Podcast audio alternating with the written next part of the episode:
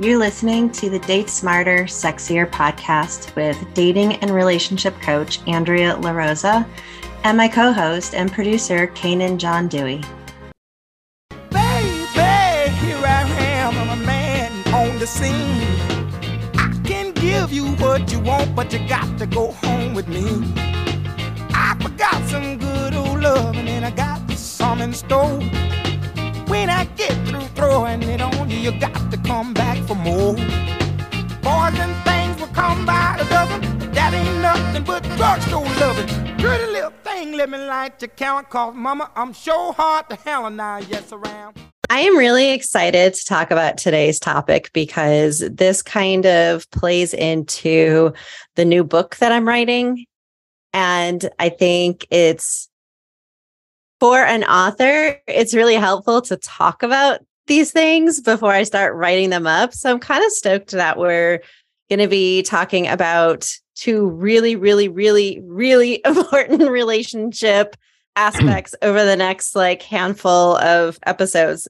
And yes, I am being secretive about it on purpose. Uh, wait, uh, Oh, well, about the next few episodes, yes. But today, yeah. but you just dropped a little nugget for us.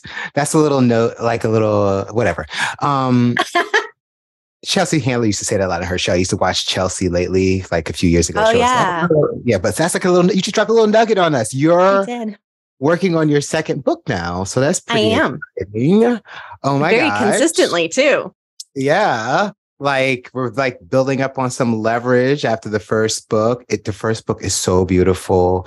Aww, um, those of you listening to the show, I hope you either got your copy on your Kindle or your physical copy through Amazon. It's through Prime, so you can get it right away. Yeah.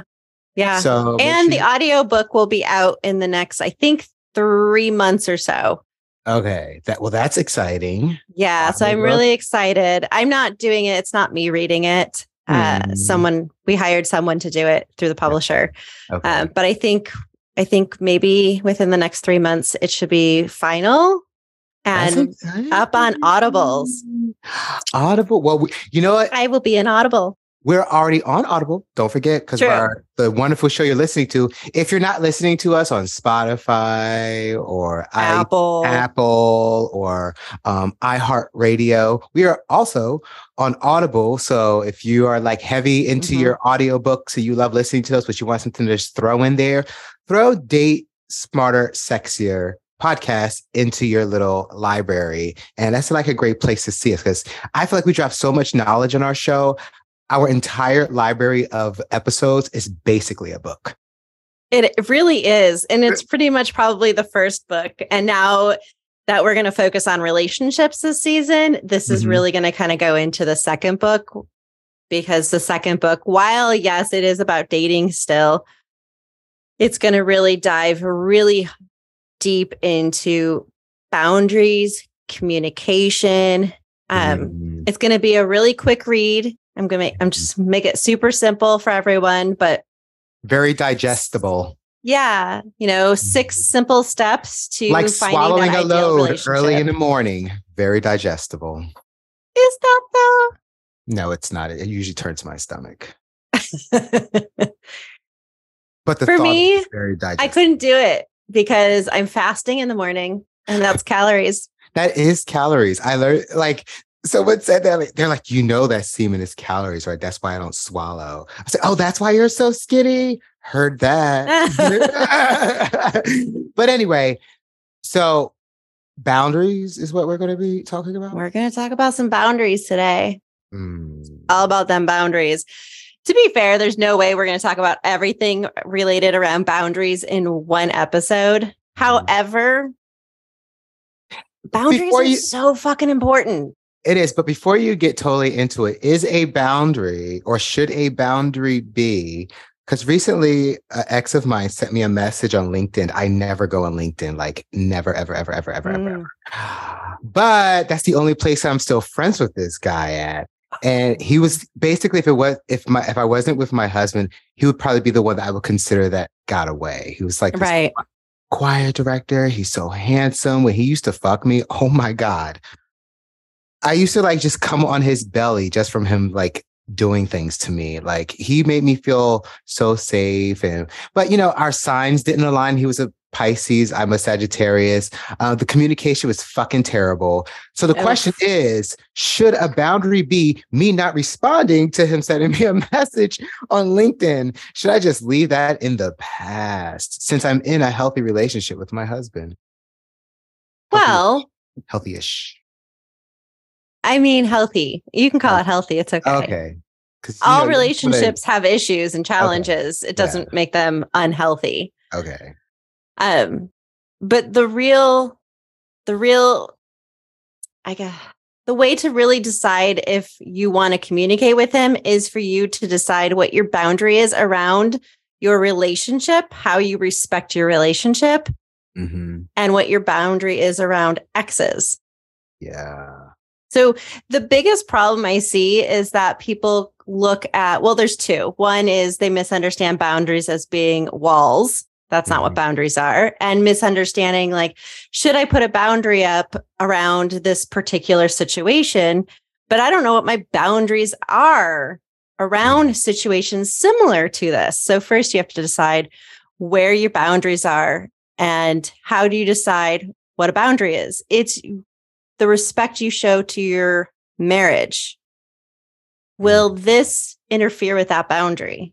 Ah, uh, yes, yes, yes, yes. I do wonder that because um I feel like even when you break up with people, like there's a reason you broke up. That's why I'm one of those few people that don't. To- we had a conversation about this in another episode. Oh yeah, we totally like, disagree yeah. on this one. Yes. yeah. But that being said, I always still think that there's still like the feelings are still there for an ex if you did like care, which is why I don't totally understand exes that hate each other.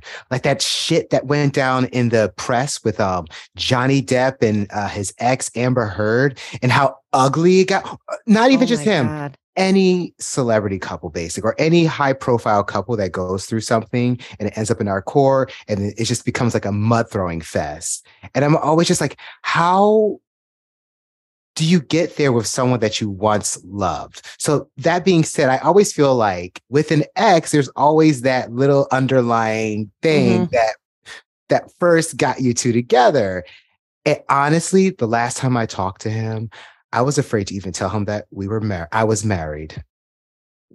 So, do you think you should be responding to him if you can't even be honest about your current relationship? Uh, yeah, that's probably a boundary I should leave like left up there. Because if he's already having me questioning my feelings and everything, and like, yeah, mm-hmm, mm-hmm. yeah. If, I'm saying that because I know some people don't respect that boundary in their relationship. Some people engage right. Like they'll right. get that DM, they'll get that message on Facebook, and they'll be like, you know, I'm gonna go full on with this. Let's see what's gonna happen. Maybe I'll get some fun in my life. But then I realize when people do that, sometimes A, it might be an opportunity for you to really truly get the life that you've always wanted with this guy or girl that got away, blah, blah, blah, blah, blah. Or B, it completely creates chaos in your life. It, it mm-hmm. creates a trust issue in your relationship. It may affect you sexually because then you're probably holding out this other person if you did connect with them. So just because yeah. a whole bunch of fucking things. So well, the the issue is the boundary isn't about the other person. The boundary is about putting um putting the boundary around the respect of your current relationship. For people who are listening, if you are in a current relationship, because we know this shit happens a lot. You're in a relationship, whether you're married or just dating or, you know, two years in, doesn't matter how long it is. But you are in a relationship with someone else and an ex reaches out to you. The boundary isn't about you and the ex, actually. The boundary is about you and your current partner. Mm. The boundary is how how do I show that I respect my partner myself and the relationship that we are currently in. Mm. Mm. Do I go to my part? And everyone's boundary around this is going to look so different because yeah. maybe you have the relationship with your partner where you have the conversation and you say, This person reached out to me. You know, I want to talk to you. Is it okay if I respond to them? Are you going to be uncomfortable if I respond to them? And what level do we cut off communication with this person? Mm-hmm. You know, maybe your partner might say, Yeah, cool, respond. I don't care. Just don't spend any time with them. Yeah. Yeah. Which is most likely what you'll probably say. Because you don't want that. Yeah, you no. don't want someone spending quality time with an ex no matter how healthy you think your relationship is. Mm-hmm. Mm-hmm. Now, if it's the three of us are going, or hey, hun, I need closure on this per with this person on a past relationship, whatever it looks like, but you have to talk to your partner and your boundary is set around the current relationship. And that's the boundary you're respecting. Mm-hmm. And I would imagine that's probably how open relationships work or or relationships that have a little bit more leadway into who they're mm-hmm. being sexual with, being romantic with, yada, yada, yada. It's like knowing what the boundaries are. Cause I remember when we right. first started to like open up our relationship, one of our main boundaries, and I know boundaries are, can go, can mean many different things, but I'm just jumping onto this for a hot second. Yeah. One of our main boundaries was like no kissing other people because we felt that that was such an intimate thing. Like, you know, to kiss another person. Yeah. Yeah. Meanwhile, it's like you're around running around here sucking cocks and eating ass, but no, but it doesn't matter. Kissing is where I draw the line. I guess because it's an intimacy thing that we don't want to experience with a stranger. And that's usually where I draw the line if I ever decide to do anything. It's always a um where is it where there's a line I feel that can be crossed to where this feels more like something I should be doing with my husband. If we're like That's the boundary yeah, in a deep embrace, and we're like hugging and kissing and owing and eyeing and all that stuff. that should really be with my husband. But if it's something more um, transactional, something mm-hmm. that's just purely for pleasure, I feel like that's outside the boundary and that's safe. So I guess the, the boundaries thing always just goes right back to communication. It does. And we're going to see that a lot in this season. Every time we talk about communication or boundaries, they go hand in hand. It's mm-hmm. kind of that which comes first, the yeah. chicken or the egg? Yeah. I don't know. Good question, but I don't know. Because well, you do need both. You need boundaries, but you need to communicate the boundaries. That. uh. I feel like there's so many people out here that don't communicate what works for them and what doesn't work for them. Even if my husband, even if even if I have to say something in the most awkward way, I need to get it out and I need to vocalize it to him. So at least he knows that this this is what's on my mind. Like I feel like right. no matter what, you got to figure out a way to communicate to your partner, whether it's in an awkward way, a super direct way. I don't know. Yeah. I don't know. And boundaries aren't just with your intimate partner. I am probably or used to be one of the worst examples of this. I would have terrible boundaries with my family, but set really good boundaries with my friends and with my partner. But when it came to like my mom, I had no boundaries. Mm. Like she and that's really difficult or something. Or... Oh yeah, I mean she wouldn't. Thank oh. God. but like you know, like think of discussing stuff with her boundaries, like that kind of boundary. Oh yeah. Oh my God. Okay. I don't yeah. know if she's listening to the season, but like sometimes she tells me personal details that I'm like, whoa, boundary. I don't want to hear that. TMI. you know, it is TMI, but I actually respect parent child relationships that are that open because at the end of the day a child is going to be a, uh, an adult right and yes a kid should always have room to be imaginative have fun you know be playful blah blah blah blah blah blah but I also think we should definitely talk to kids like they're kind of sort of adults, like so they have a cognitive understanding of the world around them instead of it being right. just this fictitious fairy tale. So that being said, I love it when I see parents like talk like first parents that allow their kids to curse around them. That means your kid is at a level of comfort. Now i'm not saying you know disrespect your parents and be like rude and stuff but that level of comfort i feel like that carries over into your relationships as an adult. Like if you're not that comfortable with your parents, I feel like that is something that you have to learn through trial and error and relate, which is what how I had to learn about communication mm-hmm. relationships. All my first relationships, I would just like fight the guys like I was Carrie on Sex and the City and expect to get dick down at the end of the night. But that never happened. But it's only because the way I saw my parents communicate was always a scream, scream, scream, scream, hug, scream, scream, scream, scream. Right. So I didn't never learn how to communicate. But that's, I mean, that's the thing. Boundaries look different for everyone. It, it's a very different experience from family to family. So going back to your example of being able to swear around your parents, there are some parents are like, hell no, you are not swearing in front of me ever. Mm-hmm. and that's that's okay. They're allowed to have that boundary with their kids. Mm-hmm. But then you have this other family on the flip side that says, you know what? You are allowed to swear around us. You're not allowed to drop F bombs, but you can swear and you are never allowed to swear at us that's a really good boundary. That's a great boundary. But that's their right to have that boundary. Yeah. It's also the same right for the other family to say you're not allowed to ever swear around us. Mm-hmm. That's the rule of the house, but that's setting a boundary. Mm-hmm. But enforcing those boundaries, oh fuck, that's that's where yeah. shit gets real. Yeah. It's like how do I say something that might make this environment uncomfortable but I need to be assertive about this because if not, then, you know, this place becomes a shit show.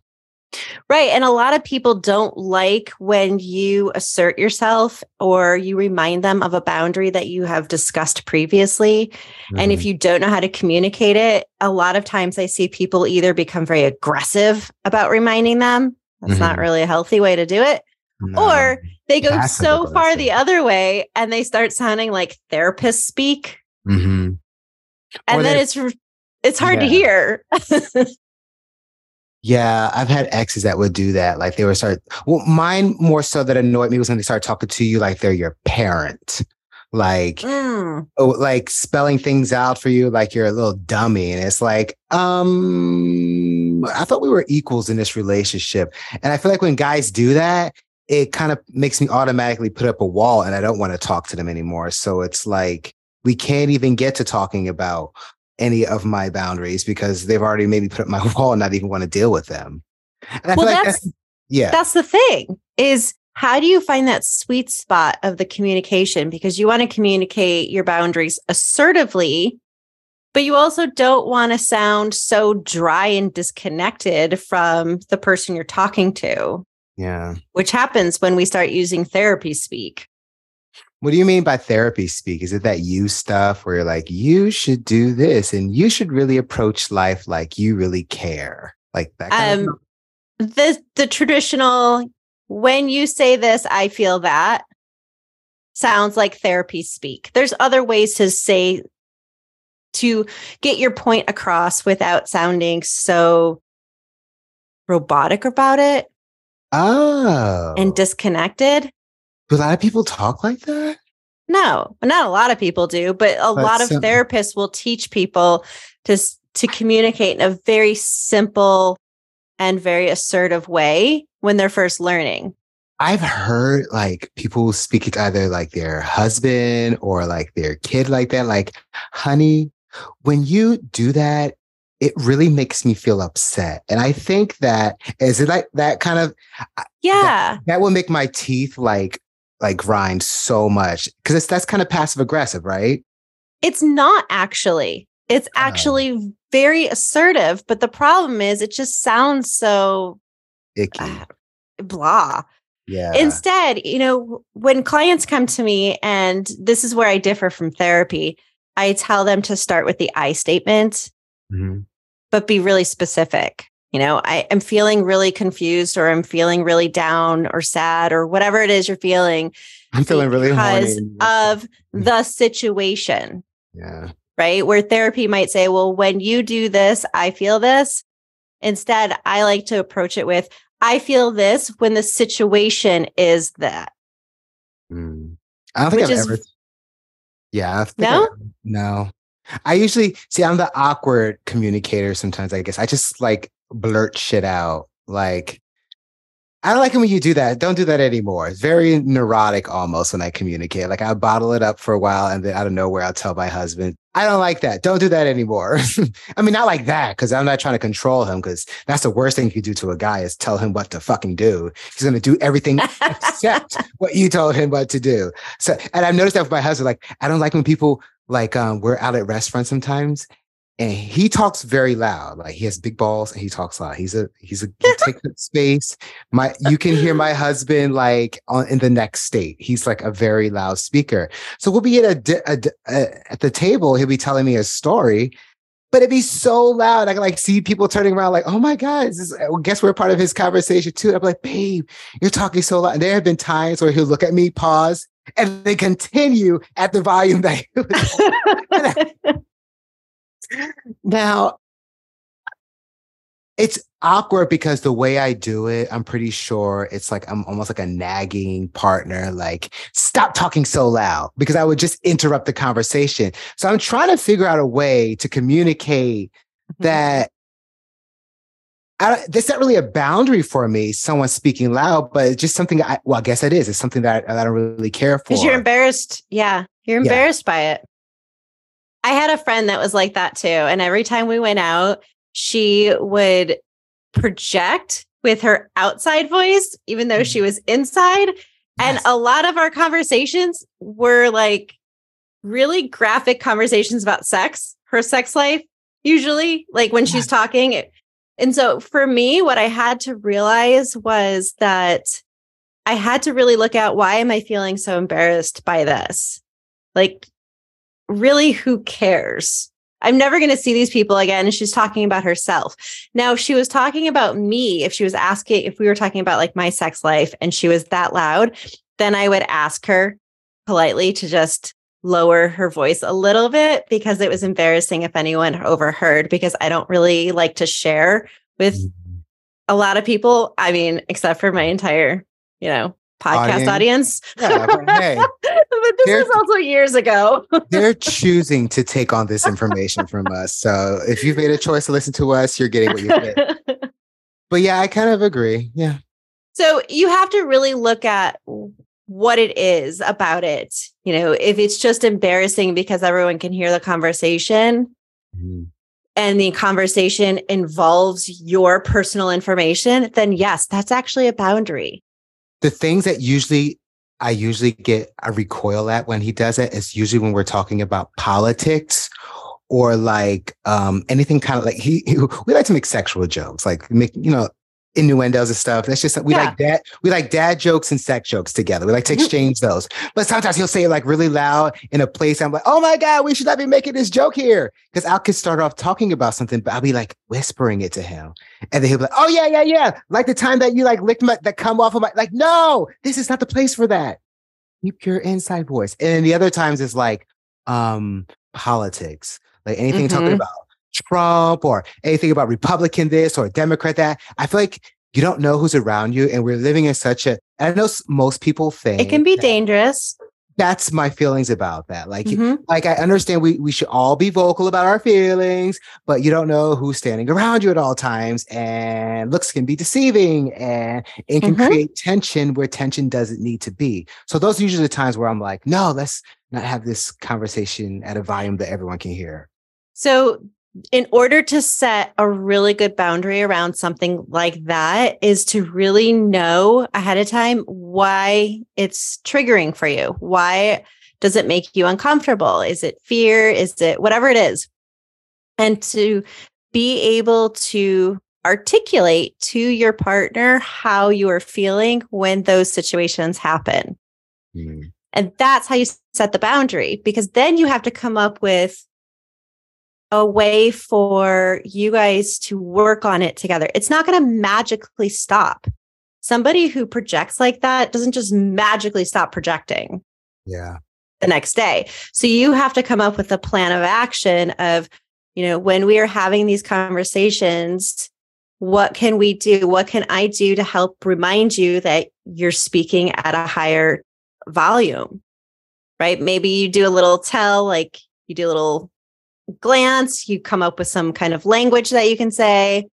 Mm-hmm. Um, but it has to be something that doesn't feel condescending to him. That was going to be my next question because I'm pretty sure some people listening right now, it's like, how?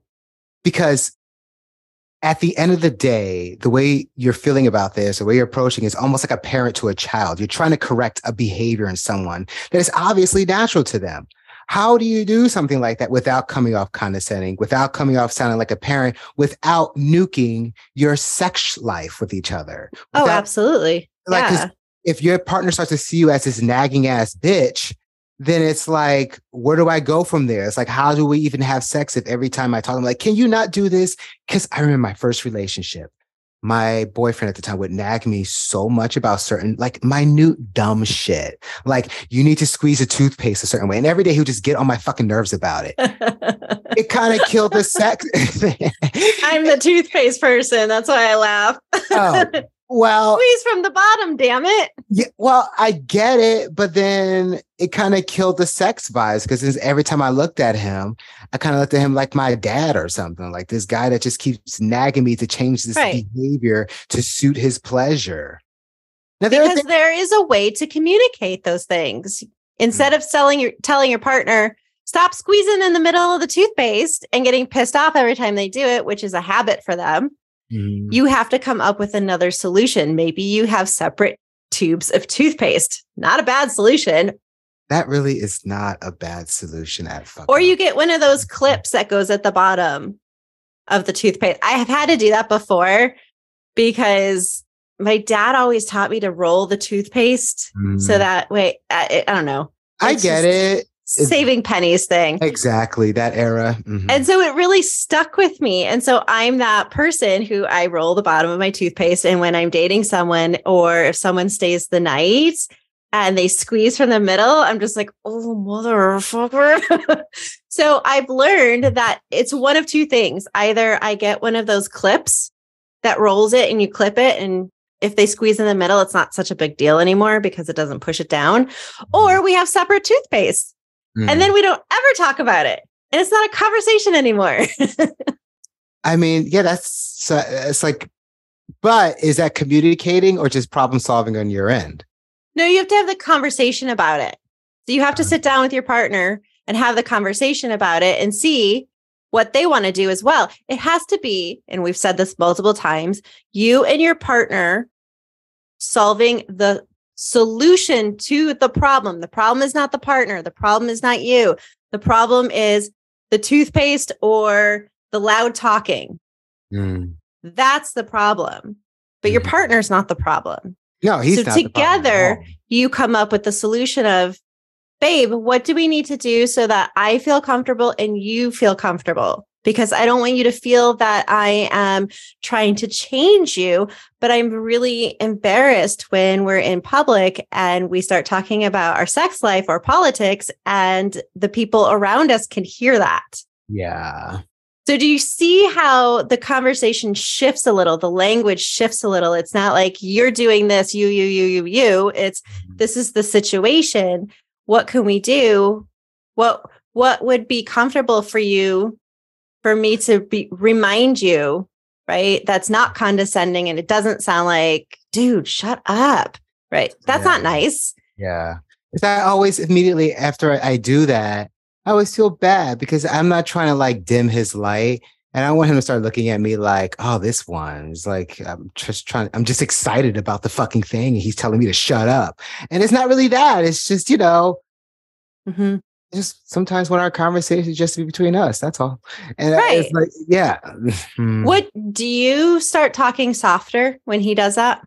we are yin and yang with that. It's always ha when it's coming towards me. It's like because people can never fucking hear me except for on this show, I guess. But then he's usually very. but then he's usually very. He's the complete opposite of me. He's very loudspeaker. So whereas he's usually very loud, people are usually asking me to repeat myself. So To speak up. Yeah. Because you're trying to offset his loudness. yeah, So, and the flip side, you might benefit if you start speaking up a little bit and get yourself in the habit of having a, a moderate tone, right? Because his volume's loud, yours is too quiet. But if you guys can meet in the middle, There you He go. might, he might be like, "Why are we yelling at each other?" Like you think that because he'll probably start to be like, "He's talking very loud." Like, uh, because it's so common for that to happen. Have you ever seen people on a cell phone or especially on speakerphone or have earbuds in and they're talking really loud because they can't hear? mhm. So instead of you talking quietly because he's being loud, you need to bring your volume up so that you're a little bit louder and easy to hear. And I bet you anything, he'll start to come down slightly Hmm. because you're overcompensating for each other. He can't hear you and he's too loud for you. Like, ah, me in the middle. That's, I'm gonna try that. I'm gonna start speaking up more. That might be a confidence issue, but who knows? But yeah, was. It could be. yeah, it could be. Probably is. But yeah, like boundaries are so tough. I, I really think they are probably the most challenging element of relationships that we just don't think about. We don't really pay much attention to. And it is the one thing that can make or break a relationship as well. Yeah, because if you can't communicate, what do you have? Because I mean, I see these people like we've mentioned in other episodes where they it's just purely attraction and that's it. And it's like once you Mhm. start to like take that away or the sex slows down, if you can't discuss with each other what you want and don't want, then that relationship is doomed. And we've seen those relationships where they're like quiet around each other. Yeah. uh, like little simple things are like, oh, what kind of drink does she like? If like you're out together with someone and like, oh, tell me what I'll get it for her. Oh, actually, I don't know. Like simple stuff like that is kind of sometimes a a sign that they're not talking Or paying any attention. or paying any attention. That should be an yeah. easy one. Yeah, it should be an easy one, but you don't be surprised. But resentment kind of comes along with it, right? So think of the classic alone time, the Mhm. introvert, extrovert. I need my time. I don't communicate to my partner. This is a boundary. I need my time. I need my downtime, especially when two people move in together. Oh, that's the fucking best. When two people start spending all their time together. Mhm. You know, you used to go to his house or her house, and then you would go back to your house, whatever it is. But you had your alone time, you got separation. Then you go and you move in together, and you're like, damn, I have no space for just me. This person is here all, All the, the time. Fucking time. Yeah. So, how That- do you get your space back? You have to communicate. Hey, hun, I need some alone time. I'm going to go in this room and read by myself, and I'll be back out in like an hour, whatever it is. Right. But you have to find a way to communicate that. And that's that boundary to say, I need some time by myself, Mhm. especially men. Men need time to decompress. And this is a huge problem in a lot of relationships. The guy comes home from work, she's been working as well. And now you have kids. Who takes care of the kids? Well, he needs to decompress, but she might want to decompress too. And no one's communicating. And now you have fighting, and the kids are screaming, and dinner's not made. And none of this sounds exciting. I don't know why y'all have kids. Someone has to keep the population going, and it might as well be. now the gays turns out they want to have kids too. Who knew? if you can communicate what your needs are, then you can come to an agreement, Mm. you know, of how it's going to look. How are you guys going to get your decompression time? How are you going to get your cave time? How are you going to get your alone time? How are you going to pull your shit back together again after a long day of work when there's a lot going on?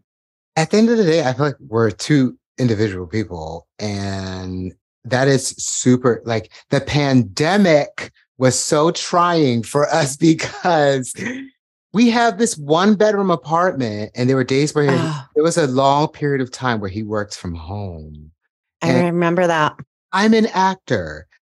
I I could be anywhere and nowhere. And at the exact same time, I'm also fucking unemployed. So that being said, I was here all the time too. You know, I had to, I had to become, I had to create like a workout routine. I, I started businesses just to keep me busy. You know, Mhm. between uh, whatever. I'm not gonna get too much into like my finances stuff. I'm just, you know, I know how to take care of money. Anyway, so we were here all the time by ourselves. And it was really trying on our relationship to the point where I'm not going to lie. I think we've discussed it. It's almost affected us slightly sexually in a way. And I'm Yeah. saying that because we've gotten so familiar with each other over the last three years of spending every day. Like it started with us moving across the country, being in a car together for seven days, you know, and that was great. But then we jumped in from that and then we lived together. He had his job, I had my jobs. And then, then the pandemic happened.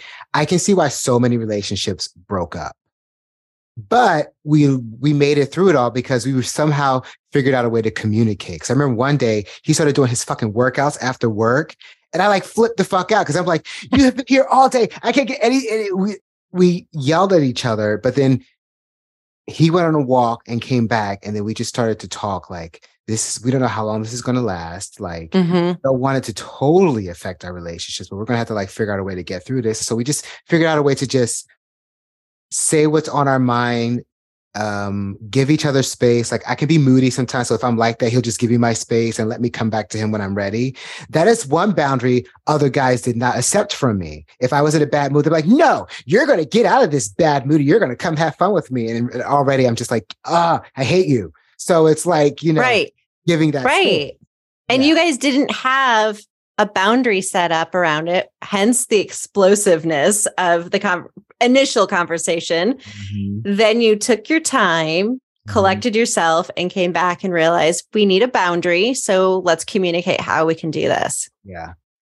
But in all of that, it, do, it has created a whole new thing on our relationship. I don't know if it's just the being married for a few years or just a familiar familiarity of each other. Like I find my husband wildly handsome. and I think he finds me sexy. But I can see how in other relationships, after a while, you just become so familiar with the person that Yeah. you need to communicate something to keep the fire burning because I don't know. Well, that's just reigniting that spark. Yeah. Think all of our listeners love that word spark so much. We're just going to run with it. yeah. People love But yeah, that's, you know, once you're in a in a relationship with someone for so long, it kind of becomes very routine Mhm. and you need to spice it up. And Mhm. everyone needs to spice it up different ways. But if you have really good boundaries in place already, then spicing it up will be easier. Do you- Reigniting the spark will be so much easier because you know to what degree you can go to, how far you can take something, whether it's sexual, whether it's you know, playing these role play games out in public, which a lot of couples love to do, you know, that pretending that you're just meeting each other kind of thing. If you don't have good boundaries in the relationship already, Mhm. then when you're out playing these games, you might take some shit a little too far and really piss off your partner. Mm. Okay. I mean, that's really good advice because it's like there are certain things that I do to like, you know, spark up the mood or like I love wearing like thongs now all the time. anyway, but um Me too. they're so like I don't get why people hate them. Like I think they're so much better because now I don't get a wedgie It's like- and permanently there.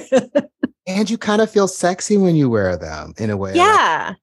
I think there's something Absolutely. important about feeling sexy yourself in that Yeah. way. Because now what I'm noticing is like my husband will grab my ass more, or he'll fill me up more because I'm like walking around either nude in a thong or in my um. It's, I have like one of those onesies that men used to wear, union suits, you know, where the ass is out and Oh, stuff. Yeah. Yeah. I like to wear all that sexy shit around the house. So I'm noticing more and more like he like, you know, grabs. So hopefully, you know, I'm communicating to him that I am ready and available for all kinds of kinky shit whenever they are possibly ready to happen. I'm sorry. No, but like I I agree. I know it's a little off topic, but I think it's an important one. That if you feel sexy, if you feel good, whether it's having sexy underwear on, or for me personally, and it- sorry, folks, this is TMI. Um, it's knowing that I'm well groomed, Mhm. that everything's always like ready to go, no matter no matter what, right? But it's ready. I It's- wish I I'm had that groomed. I'm in- I know that. no one else needs to know that. Well, not everybody knows that. Yeah. like no one else needs to know that. But Andrea I is always ready to go. If you see her walking about, she could get fucked. I am groomed. I'm ready to go down there. Got my thong. Got everything. I mean, if you're single, I feel like that should be a thing. That's another thing. You're not. Like- even if you're Uh, not single, even if you're in a relationship, because it'll make you feel good. It'll make you feel sexy. And even if you're in a relationship, maybe you take the afternoon off and have a quickie at home, but your shit's ready to go. It is ready to go. Yeah, I got to get more ready to go for other areas of my sex life. But I think that's where I probably got lazy and why I probably scared him off. Because, you know, we're gay men. I don't have the luxury of having a vagina that can go if I'm horny. You know, Mm. there's some prep work that I'm pretty sure it's prep work for you, but I I think for gay men there's just slightly more prep work if they're going to go and have sex. So, and I feel like in in maybe in gay relationships that can become the thing that makes the sex go stale when one partner or the other starts to become lackadaisical about all of the routines that are in place around the sex lives of being a gay man and yeah, maybe that's what it is. Shit. I yeah, I I build a boundary for myself around not taking care of my kitty the way I'm supposed to so he can have access to it. Well, I mean, women have that every month where we have this issue, uh, not issue, it's not an issue. Sorry, ladies, I didn't mean to call it an issue. I mean, it kind of is. You're like in pain and bleeding. like an issue. I know a lot of women look at it as this, it's this beautiful thing that ha- I fucking call it an inconvenience. For me personally, it's a goddamn inconvenience. I don't like, I'm not complaining about it because I know a lot of women really, really suffer. I don't, it's just literally just feels like an inconvenience when it happens because now I gotta be aware of it and it gets in the way of my sex life sometimes. Wait, do you still get like this is an ignorant ass question, please forgive me. It's not ignorant. You're a you still man. get like horny even when their period is going on? Like there are times where I'm like sick. Oh my god. I can have the flu and I'd still jerk one out. Like, you know. So is how is it for So again, to all of our wonderful listeners, this is TMI. Right before I get my period, I get horny as fuck. It's like mm-hmm. heightened right before. And I know like, oh, I'm Oh, going to get it any day now. It's Oh, yeah. mhm, mhm. And then during it, I'm just like, damn it. now, are you are you still like in the mood though while your body is doing what it's doing for that period of time? there are a couple days like, uh, sorry guys for our listeners, but they like, need to hear this shit. Yeah, like Mm. heavy flow days. I'm like, eh, mm-mm. Bloatedness, whatever. I'm not in the mood. But like when it starts to taper off and it's a little bit lighter, then I'm like, yeah, let's let's do this shit. Mhm. I mean, Extra there are there are different, definitely different levels of men out there, you know, that Mhm. go f- deep into it. Because I don't want to make this show too graphic right now. Because that's what it's. This is not what it's about. Oh, I'm pretty sure everyone just went, ooh. Actually, that is a boundary. Like you're in a Mhm, relationship with because I've heard this before. Guys, like a woman would have her period and he still wants to do stuff, and she's like, "No, no, no." That's Don't probably touch me. yeah. That should be a boundary that should be respected, even though you're in a relationship. Because there are some times I have gotten mad at my husband. I, I, this is going to sound embarrassing. Hopefully, he doesn't get mad if I share this. But I remember one night. Okay, I, am gonna pull it back to women. uh, But just one night, I came out in my hair bonnet because I have to protect my hair at night with a jar of Vaseline. I'm like, "You want to get fucked?" And my husband looked at me and laughed. He says, "Not looking like that."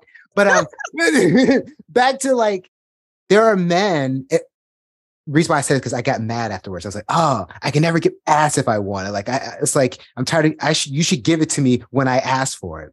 There are men out there that I've imagined that I would imagine like if a woman is going through that, he's like, she should still, I don't know, give me an anal sex, give me a blowjob, something. Um, and there are men that would go down or do things with a woman while she's going through that. And that should be, I feel like, a boundary that should be respected, whether the Mhm. person is into going further and deeper or not. Because even for gay men, feces, I'm sorry, but um, some Mhm. gay men are like, hey, paint me. And other men are like, if I see even a speck I am running the fuck out of here.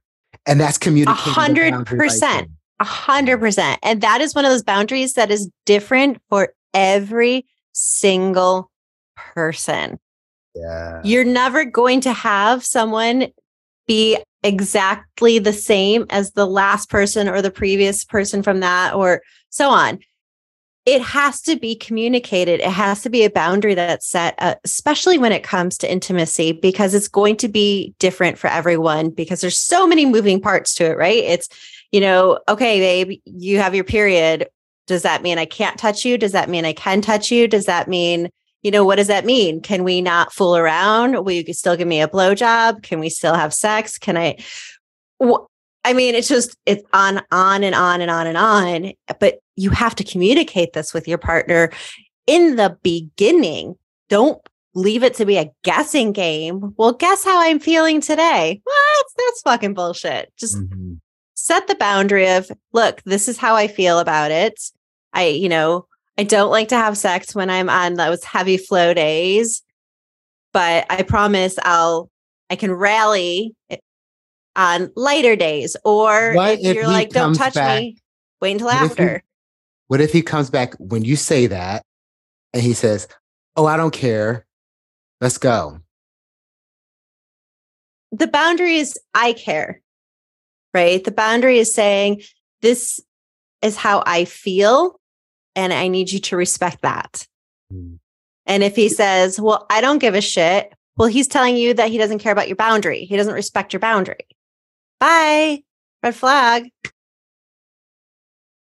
Is it, or is it just he's more concerned with you being, uh, just hear me out, just concerned like is he more concerned with you being more in the moment and just going with it? Because we are animals. Shit happens. Things happen.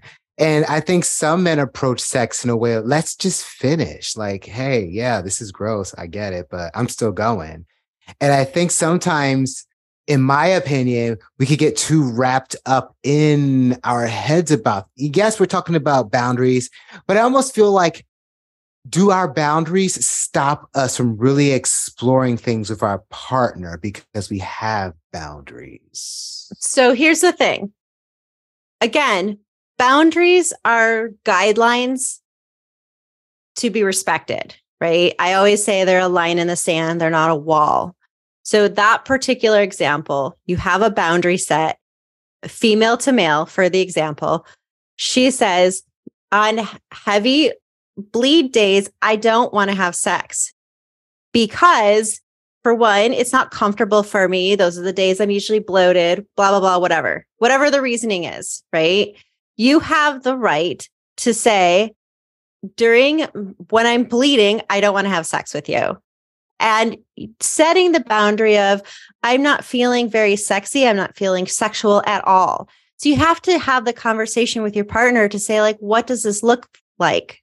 Does it mean that I won't pleasure you as well? Does it mean I'll pleasure you, but you can't really pleasure me during whatever it is for you? You have to communicate that. If he comes back at you and says, Well, I don't care that you're bleeding. I think we should just do it anyways. Blood doesn't scare me. And you say, But I don't feel good. It's not, it's not fun for me. I don't want to have sex during that time. And he continues to say, Well, yeah, but I don't care mm-hmm. we should just do it anyways, then he's mm-hmm. not respecting the boundary you're setting. Okay. Now that being said, can boundaries evolve? Like, can there come a course. point? Okay. So they have to change and grow with the relationship. You can't keep them and not expect them to shift at all because you know, maybe you get into a new relationship, you've been dating for like three months, and that's your initial boundary no sex during the period, mm-hmm. right? Menstruating, no sex, right? Mm-hmm. Now you're talking two years down, you're still in the same relationship with this person, and you're like, well, I'm really comfortable with my partner. So now the boundaries shifted mm. because we can have sex when I'm bleeding because I trust you and I love you. And we have this this growth that's happening between us. So yeah, of course they're always going to change and shift, but you have to communicate those changes mm. and respect the initial boundaries set. Mm-hmm. Yeah. It sounds like a lot. And I know a lot of people are listening to probably thinking, like, God, this is so much fucking work. Relationships are work. If you don't want to put in the effort for a re- if you don't want to put in the work, don't be in a relationship. I always think of that Britney Spears song, Work Bitch. You want a hot body? you want a Bugatti? You better work, bitch. No, seriously, it's with Yeah. like anything in life. I'm in this improv class right now, and I'm scared shitless because I don't know if I'm intimidating to my classmates or they think I'm. Sh- I don't know. Either way, I know that in order for me to get better, I have to put in the work. I can't get Mhm. scared and like, you know, go back into my corner and like, you know, cry myself to sleep. The only way we can get the things that we want, whether it's a great relationship, a nice body. Speaking of which, not that this has anything to do with our show, I got body shamed the other day at the gym. I like to Okay, so I like to walk. I don't usually wrap my towel around me because I'm like, it's just why? It's a men's fucking locker room. So I use the sauna. I put down a little small towel when I'm in the sauna to like sweat it out. I don't wear swim trunks because I feel like that's dumb. I, just think that's fucking dumb. I don't know why. Um, I do that and then I take a shower. I dry myself off and then I lotion my body up and dry my hair in the mirror. I like to look at myself. I used to be a fat boy. I never loved looking at myself. Now I'm Mhm. probably in the best shape of my life. I enjoy looking at myself. This guy is in the locker room like, these motherfucking posers walking around here. They need to be wearing swim trunks. You see this sign right here? It says, wear swim trunks. You need to wear swim trunks. And I'm just like, whoa, this guy must have a whole lot of boundaries in his relationships with people, in life, because to like get triggered out by something so basic and so simple as a naked man, I'm like, people are walking around Mm. this world just like, I don't think that's a boundaries thing for him. I think it's some type of deep rooted, either it could be a multi- multitude of things, right? yeah, He's jealous. They could easily be jealousy. I don't want you walking around because I'm jealous of the way you look, or I'm offended by it because maybe I've had sexual thoughts before about men and you're triggering that. Who the fuck knows? It could be so Mm. many different things. Mm. I know it had nothing to do with boundaries, but I feel like a boundary of mine was affected, like uh, body shaming. I feel like that's something that should never happen in relationships. It's like with anyone, not, I I don't have a relationship with this guy, but just in general, it's like the whole notion of like telling someone to cover up their body or being like less uh, confident with what they have, which We should goes never body shame.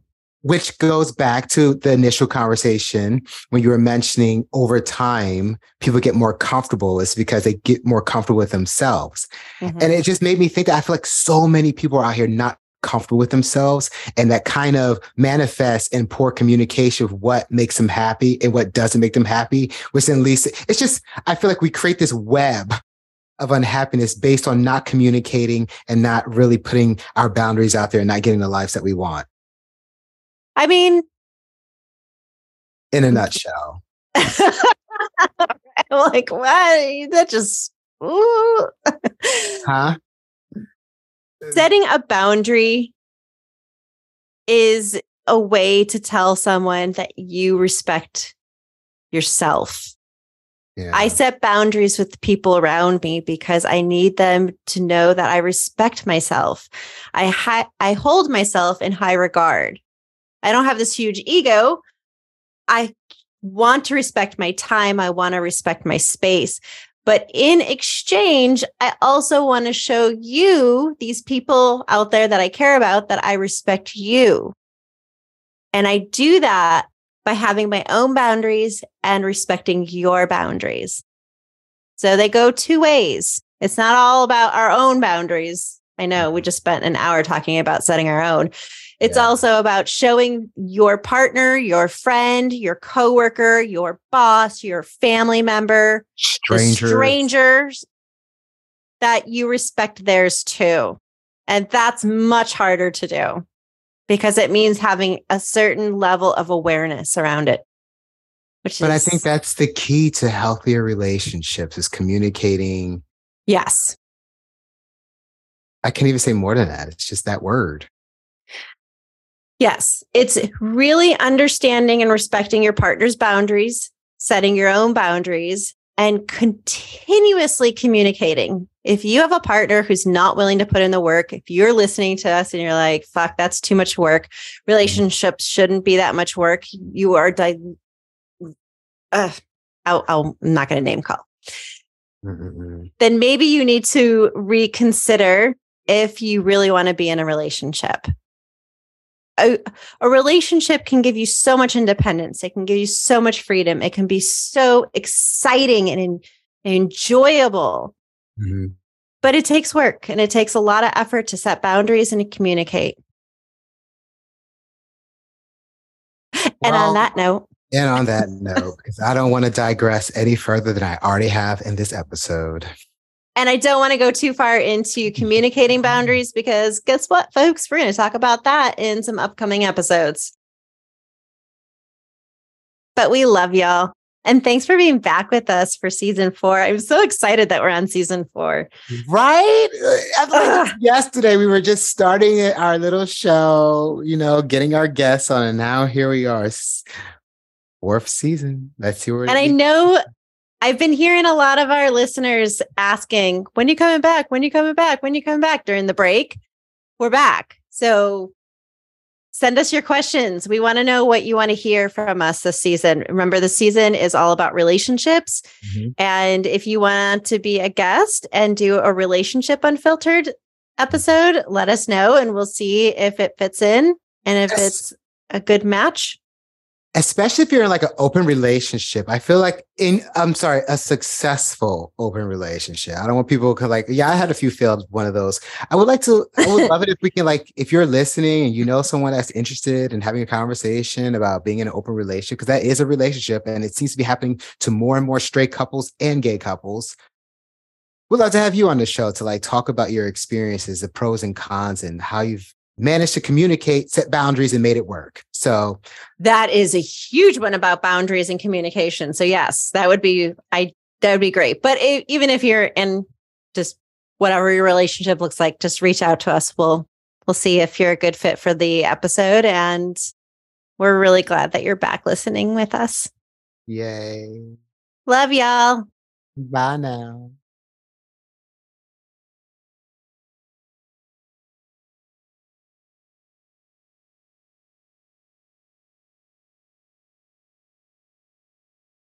Well, that's a wrap on today's episode, but it's certainly not a wrap on us. Check out my website, datesmartersexier.com, where you can get your copy of my book, sign up for dating courses, or join the matchmaking community. We appreciate you listening to this episode. Please like and follow us on your favorite podcast streaming site. And if you'd like to get involved, shoot us an email at datesmarterpodcast at gmail.com whether you'd like to be a guest or simply want your question answered, we are here to help. And remember, all of our questions remain anonymous. Until next time, keep dating smarter. Thank you for listening to this episode of Date Smarter Sexier. If you'd like more information on how you can be more successful with love and dating, or to schedule a free consultation with me, your dating coach and matchmaker, please visit datesmartersexier.com. And please subscribe to this show at your favorite podcast streaming platform. Gentlemen, if you're looking for a company that's all about helping men like you achieve optimal health, wellness, and vitality, you should check out The GENTLEMN Company. They offer a wide range of natural supplements and wellness products to help men like you feel and perform your best every single day.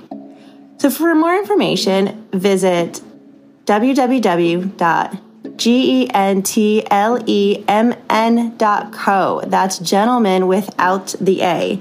You can thank me later.